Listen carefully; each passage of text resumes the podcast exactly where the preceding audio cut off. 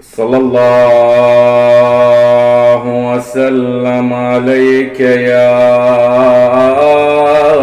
رسول الله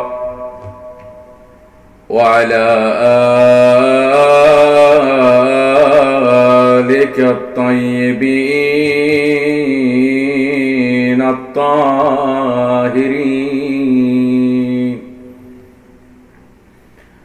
صلى الله وسلم عليك يا غريب الغرباء يا بعيد المدى أيها السلطان يا علي بن موسى الرضا سيدي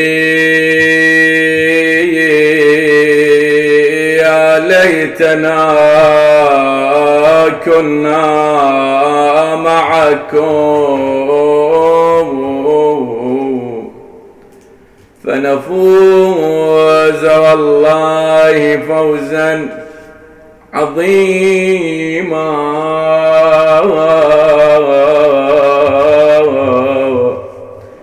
يا بقعة مات بها سيد يا بقعة مات بها سيد ما مثله في الناس من سيدي مات النوى من بعده والندى وشمر الموت به يقتدي كان لنا غيثا به نرتوي وكان كالنجم به نقتدي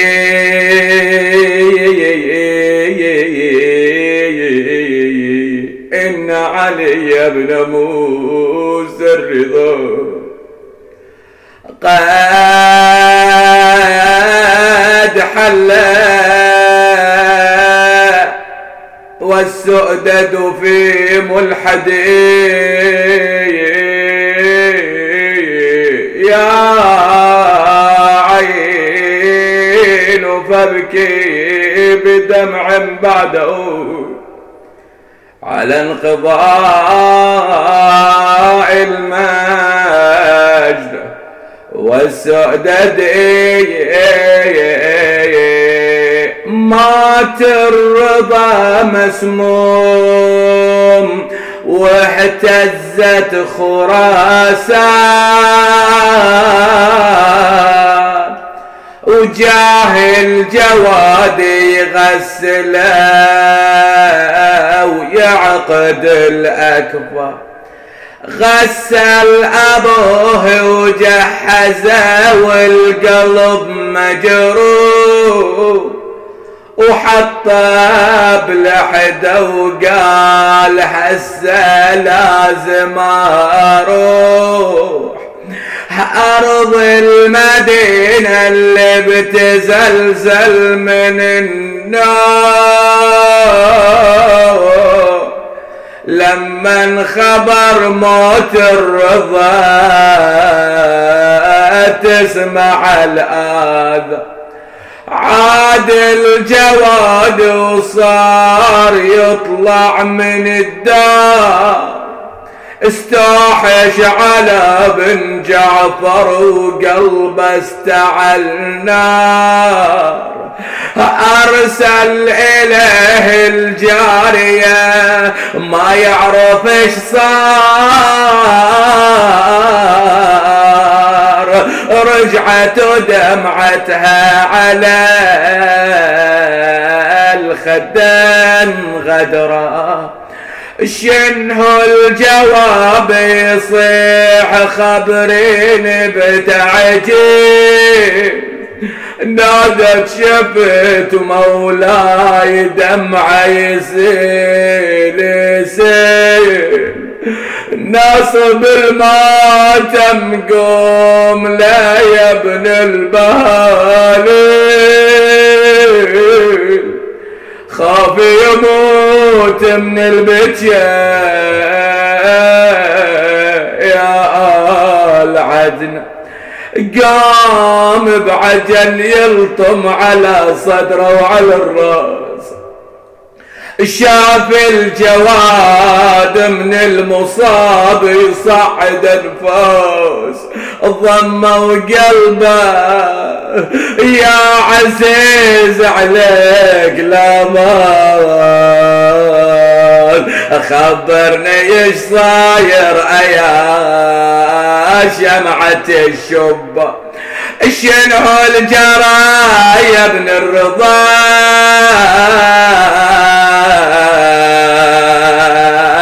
توحيت بالي قال له يا عم من هدايا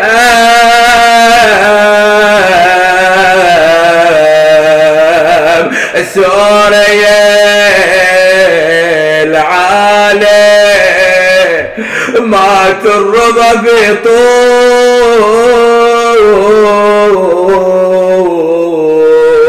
وصرنا بغير والي سمه المأمون بعنب وسمه برم والحين نصب ماتم يا للمدينة وغلقوا المدارس ما تقايد السفينة وأعلام سود انشروها بحزان وسكينة قاسى اسمه ملوان ومن المحنة ألوى قاسى اسمه ملوان ومن المحنة ألوى. لكنما الأمر والمرجع لله لا حول ولا قوة إلا بالله العلي العظيم. إنا لله وإنا إليه راجعون. ورد عن الإمام الرضا سلام الله عليه أنه قال: كلمة لا إله إلا الله حصني، فمن دخل حصني أمن عذابي. صدق مولانا الإمام الرضا عليه السلام. هذه الرواية الواردة عن الإمام الرضا عليه السلام أو هذا الحديث يسمى بحديث السلسلة الذهبية. يسمونه حديث السلسلة الذهبية ليش؟ لأن سند متين بدرجة أنه يقاس بالذهب. يقول أحمد بن حنبل عن هذا السند يقول: والله لو قرئ هذا السند على ميت فأفاق وعادت له الحياة ما كنت مستغربا في ذلك، إلى هالدرجة من قوة هذا السند. إيش مناسبة هذا الحديث؟ الإمام الرضا عليه السلام لما أقصاه من المدينة بأمر من المأمون طلع من المدينة إلى خراسان، لكن حقد المأمون ما خلى الإمام يطلع كذا منه الطريق، لا، ودوه إلى أقصى الطرق وأكثرها مشقة حتى يتعب الإمام عليه السلام. طلع إلى نواحي ما فيها شيعة، يعني قلما أن ترى الشيعة في المناطق اللي مر عليها الإمام عليه السلام، من البصرة إلى غيرها إلى غيرها، إلى ولما وصل إلى خراسان. من ضمن الطرق اللي طلعها الإمام الرضا عليه السلام أو اللي وصل إليها هي منطقة نيسابور. منطقة نيسابور هذه موجودة في إيران، وأكو مقام يقولوا أن للإمام الرضا عليه السلام مقام هناك، المكان اللي جلس فيه الإمام الرضا، لأن الإمام الرضا عليه السلام لما سمعوا الناس أن الإمام الرضا جاي بيستقر بيجلس كم من يوم في منطقة نيسابور، تجمعوا الناس من كل حدب وصول، من كل مكان، إلى درجة أن الناس صار البعض يطأ رجل الآخر، إلى هالدرجة من شدة الزحام. ليش هذا الزحام اللي جاي للإمام الرضا عليه السلام؟ هنا قالوا عدة أسباب متعلقة بهذا الزحام. السبب الأول أن صيت الإمام عليه السلام انتشر في المنطقة، فالناس أخذتها الفضول، يقولوا هذه الشخصية اللي مشهورة واللي عرف عنها بالمعاجز والكرامات وبالعلم وبالكرامة وغيرها من السجايا الحميدة، منو هذا الشخص؟ نبي نشوف هذا الشخص اللي خلى الناس من كل مكان تجي، فإجوا يتعرفوا على الإمام. وهذا شفناه احنا، يعني الفنانين اللي ما عنده قيمة جوهرية تشوف الناس يستقبلوهم في المطارات بالآلاف، فما بالك بشخص عمل نقلة نوعية في المجتمعات كلها كمثل الإمام الرضا. فيقولوا هذا السبب الأول، أن الناس تريد تتعرف على هذه الشخصية اللي طالما يسمعوا عنها وهم ما شافوها. وفرصة من المدينة إلى نيسابور أو نيسابور ويجيهم جاهز، بعد فرصة جيدة. السبب الثاني يقولوا لا، أصلا هذه المنطقة شيعية، والشيعي بطبعه يحب إمامه، يعاشق للإمام، فإذا ذكر الإمام صار يمسح بيده على وجهه على ذكر الإمام عليه السلام، وإذا قدموا له شيء قالوا له هذا من عند الإمام، شوفه يبكي، يتمسح به ويتبرك به إذا خرج من عند الإمام عليه السلام من جهة الإمام وهو يتبرك بها. فما بالك لما يجي يقولوا له ترى الإمامك صاحب الزمان، ذاك الزمان إمام الزمان راح يجي عندك، غير تتوافد عليه الناس. هذا هالشكل صار عند الجماعة. طيب السبب الثالث يقولوا لا، ترى هذا التزاحم مو من عند عامة الناس، عامة الناس ما يعرف الإمام الرضا عليه السلام، اللي يعرف الإمام الرضا عليه السلام هم الخاصة. من هم الخاصة؟ العلماء، المحدثين، أصحاب الفلك، في كل طوائفها، بكل مذاهبها، بكل دياناتها، كلهم اجوا إلى الإمام الرضا عليه السلام في هذه المنطقة، بدل ما يروحوا لمنطقة بعيد ويقصدوه، صار عندهم جاهز قريب.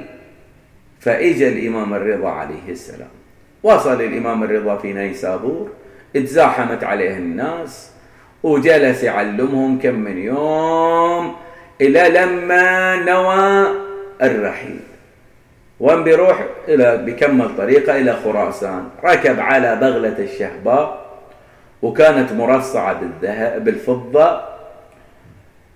فلما ركب الإمام عليه السلام صحوا عليه العلماء وأهل الحديث وكثير من الناس، قالوا له يا ابن رسول الله، بحق آبائك الطاهرين وأسلافك الأكرمين، إلا أريتنا وجهك المبارك الميمون، ورويت لنا حديثا عن آبائك وأجدادك. يعني هم طلبوا كم طلب؟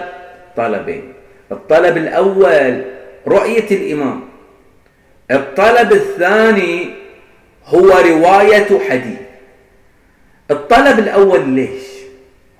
يعني هذا يستدعي للتأمل. إلا أريتنا وجهك المبارك، يعني ما هو محتاج إلى وقفة. ليش؟ قالوا البعض أن الإمام احتجب بوجهه عنهم لأنه وضع اللثام عليه، لما جاب يمشي حط اللثام عليه، فقالوا له أرنا وجهك يا ابن رسول الله. وهذا الأمر مستبعد. ليش؟ لأن اللثام ما له حاجة في هذا الوقت. اللثام يستخدم للحماية من الشمس، يستخدم للتقية، يستخدم لأغراض يعني طارئة، بينما وضع الإمام عليه السلام جيد، ما هو مصدر تقية، والجو ما هي جو حرارة شمس مثل حرارة شمس نحن، هذا هناك في منطقة إيران يعني الحرارة أقل، فما تسبب أن الواحد يعني يضع اللثام على وجهه. فاستبعدوا هذا البعض، بعض المحققين. السبب الثاني قالوا لا، أن الإمام كان راكب هودج، وهذا الهودج مصنوع من فضة، ويروح يغطوه بوشاح، يدخل الإمام عليه السلام داخل هذا الوشاح، داخل هذا الهودج ومغطى. فسمع الناس يصيح يا ابن رسول الله أرنا وجهك، يعني شلون؟ يعني افتح هذا الوشاح علشان نقدر نشوف وجهك المبارك. طيب، وهذا يستبعده بعض المحققين، يقول شلون؟ عادة هذا الحاجب أو هذا الوشاح ما يحطوه إلا إذا تقدمت القافلة، أما من أول ما يركب يحطوا هذا الوشاح، ما يحطوه، يحطوه إذا تقدمت القافلة. طيب، السبب الثالث يقول لا، سبب جوهري، يقول أن المراد هؤلاء الناس ليس وجه الإمام عليه السلام المادي، إنما المراد من ذلك وجه الإمام المعنوي. شلون وجه الإمام المعنوي؟ أن يريهم وجه الإمامة اللي تضيء الديجور، اللي تضيء النواحي، اللي قال فيها الله جلت قدرته وأشرقت الأرض بنور ربها. نور ربها يعني نور النبوة، نور الإمامة، وهذا النور الذي تجسد في رسول الله أورثه في أولاده، أورثه في الأئمة عليهم السلام، ابتداء من أمير المؤمنين وانتهاء بصاحب العصر والزمان عجل الله له الفرج. وهذا الإمام الرضا عليه السلام واحد من هؤلاء الذين طلبوا منه أن يظهر وجه الإمام. شوف شلون. طيب، هذا الطلب الأول. الطلب الثاني هو قولهم حدثنا بحديث عن آبائك عن أجدادك. الإمام عليه السلام ايش سوى؟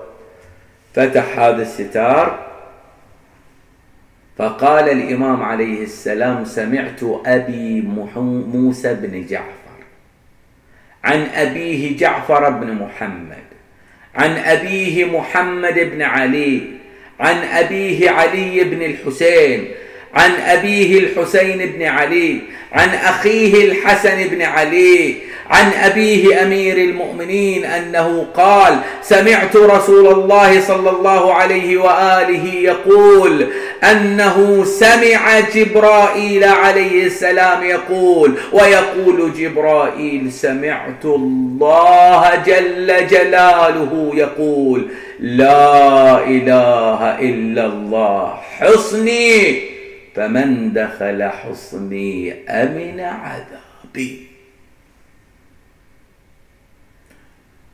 توقف الإمام عليه السلام، أرخى الستارة، مشى شوية ثم وقف، وفتح الستارة مرة ثانية وصاح ولكن بشرطها وشروطها وأنا من شروطها. هنا يتبادر في الذهن سؤال أو سؤالين. السؤال الأول، ليش تأخر الإمام عليه السلام؟ السؤال الثاني، ما علاقة الإمام الرضا يقول أنا من شروطها بالتوحيد، لأنه يقول كلمة لا إله إلا الله حصني، وبعدين يقول وأنا من شروطها، شنو علاقة الإمام الرضا بالتوحيد؟ زين، بالنسبة للسؤال الأول ليش تأخر الإمام عليه السلام؟ يقولوا أن لما الإمام سلام الله عليه قال كلمة لا إله إلا الله حصني، فمن دخل حصني أمن عذابي. الإمام صارت فكروا الناس أن الإمام انتهى من كلامه، فصارت فوضى. فالإمام أراد أن يجذب الأنظار إلى هذه المسألة، إلى أن مسألة الشق الأول من الحديث أو الشق الثاني من الحديث مساوي في الأهمية مع الشق الأول. فتوقف، شاف الناس سوت فوضى وسوت كذا، فتوقف ثم التفت إليهم. لما التفت الناس كلها سكتت، فقال ولكن بشرطها وشروطها وأنا من شروطها.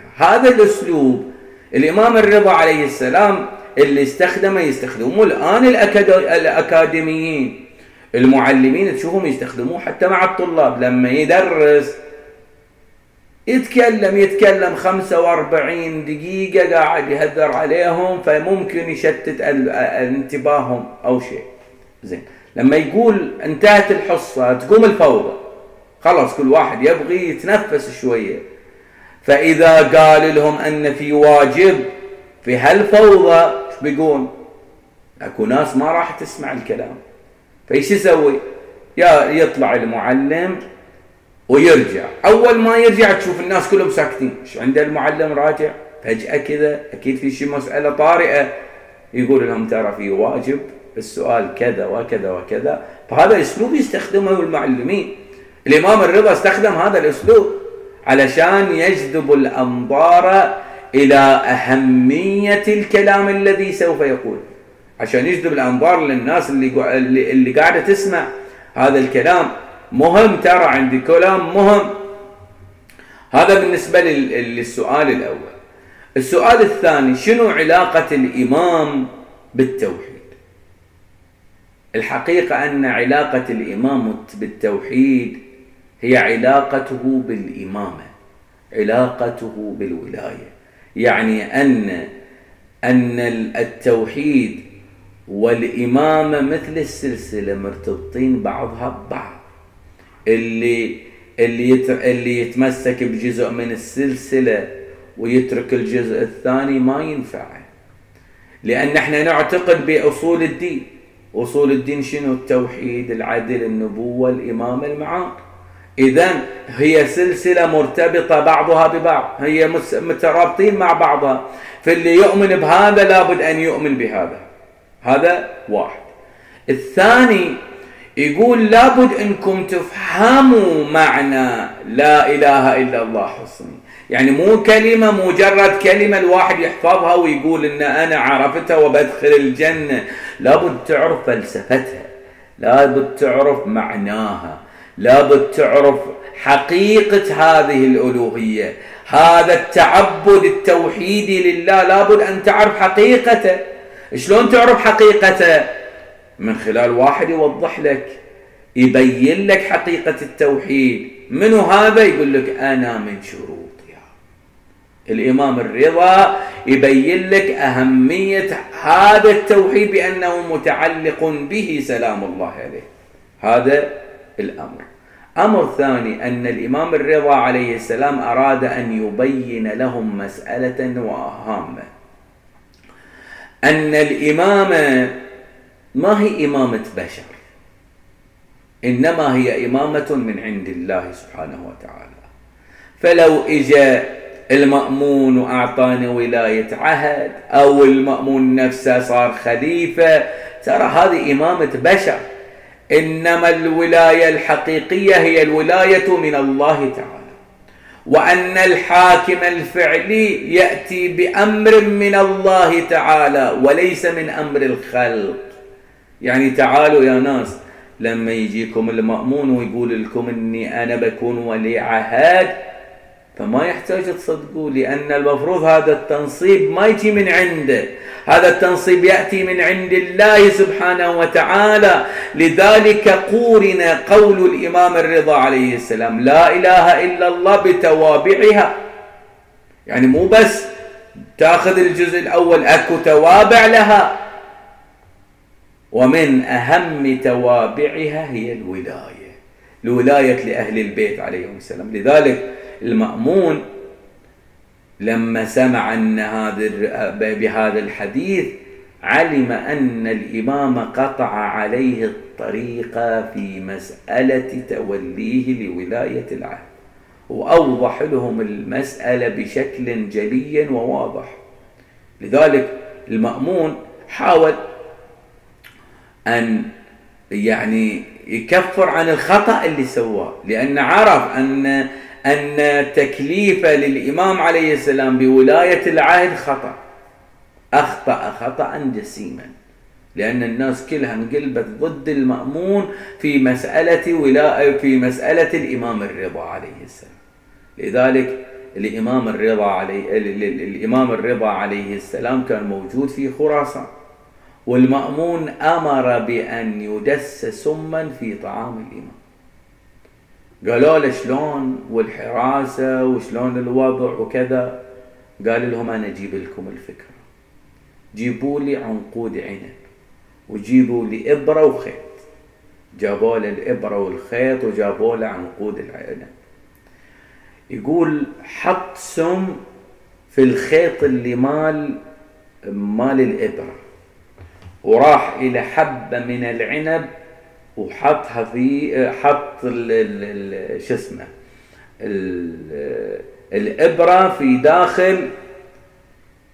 داخل هذا العنب، فصار يسم عدد من العنب، فخلى عنقود عنب نصفه مسموم والنص الثاني غير مسموم. فأمر الإمام الرضا عليه السلام أن يأتي إليه. الإمام الرضا كان جالس في داره، يقول لأبو الصلت يا أبو الصلت بعد ساعة يأتي رسول المأمون فيأخذني إليه، إذا رجعت ورأيتني مغطى الرأس فلا تكلمني فإنني مسموم، أما إذا رأيتني كاشف الرأس فكلمني، ما فيني غير الخير والعافية. طيب صحيح، ما كمل الإمام كلامه إلا وبرسول المأمون قد أتى إليه. إجا الإمام عليه السلام. طبعا إحنا نحيي هذه المناسبة، لأن إحدى الروايات اللي تقول شهادة الإمام الرضا هي ليلة 23 من شهر ذو القعدة، فهذه يعني رواية في شهادة الإمام الرضا عليه السلام. لذلك إحنا نحيي شهادة الإمام الرضا، ونلتمس من هذا الإمام الرؤوف، من هذا الإمام العطوف، من هذا الإمام أن يقضي حوائجنا، وأن ييسر أمورنا، وأن يشفي مرضانا يا رب العالمين. اللهم أزل هذه الغمة عن هذه الأمة يا رب العالمين بحق الإمام علي بن موسى الرضا. فإجا دخل الإمام الرضا على المأمون، جلس المأمون وعند عنب، صار ياكل من العنب الجهة اللي غير مسمومة. يقول للإمام عليه السلام، يقول له ما أطيب هذا العنب، فإني لم أتذوق مثله في حياتي. قال للإمام الرضا، قال له إن كان في ذلك أطيب منه ففي الجنة. قال له تناول بعض حبيبات يا ابن رسول الله. من قال له اعفني، قال له لا تاكل، قال له اعفني، قال له لعلك تتهمنا بشيء، قال لا أتهمك بشيء، قال له إذن كل. فقدم إليه العنب من الجهة المسبوبة. هنا الإمام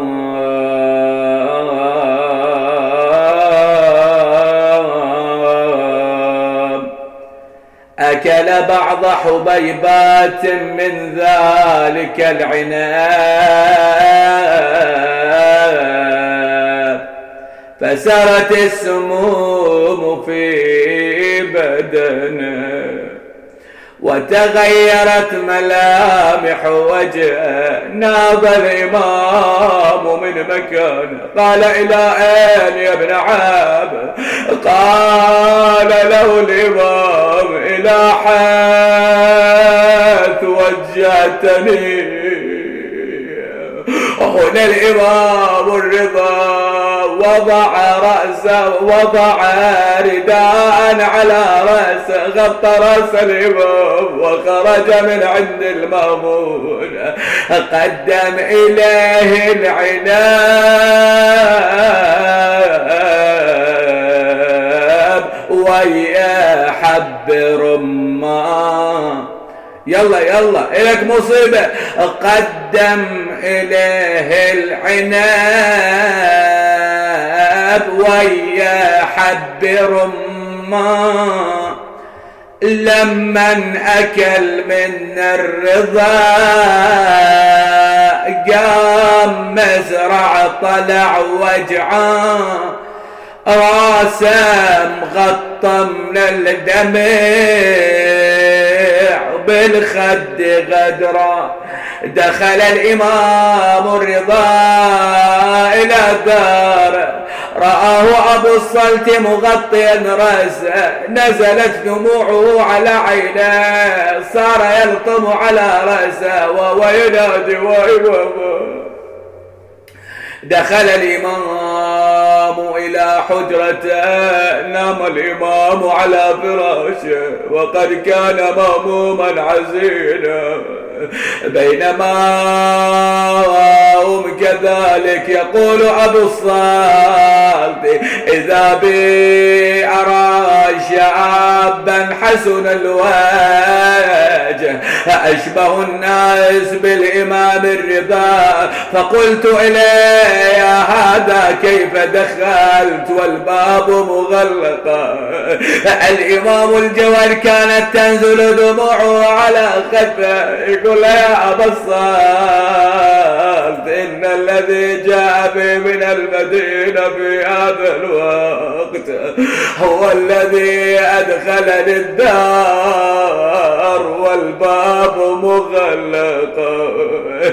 قال له من أنت؟ قال أنا مولاك وحجتك، أنا محمد بن علي.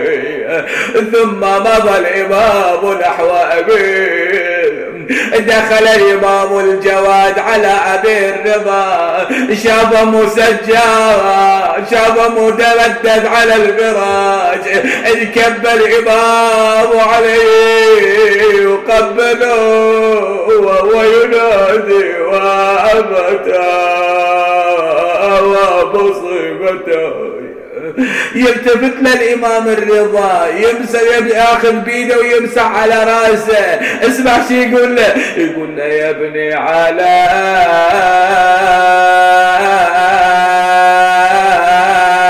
مصابي لا تجذب العبرة، ابكي على اللي ظل مرمي على الغبرة والخال داست جثته وداس الشمور صدره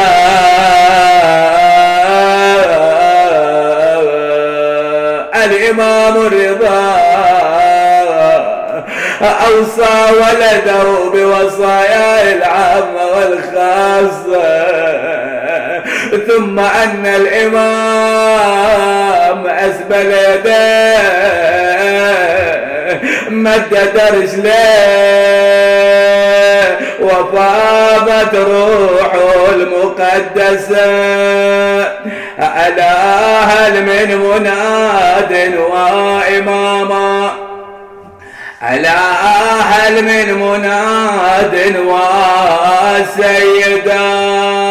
وانتشر خبر شهادة الإمام فخرج أهل طوس ينادون وإماما،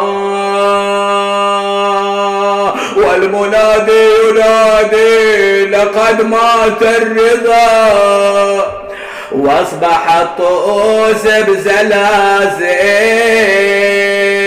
والخلق كلها بعوي، لاجل ابو محمد تزلزل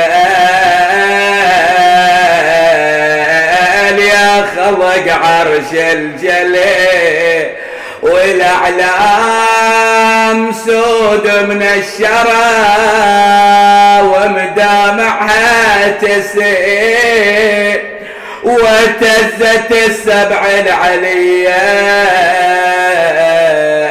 وبالارض صار انقل، وقام شبله وغسله والدمع من عينه همه، مدد على المغتسل والجام والماي جاه من السماء، وبالطفوف حسين جدات غسل بفيض الدماء، وشافت عياله بيسرها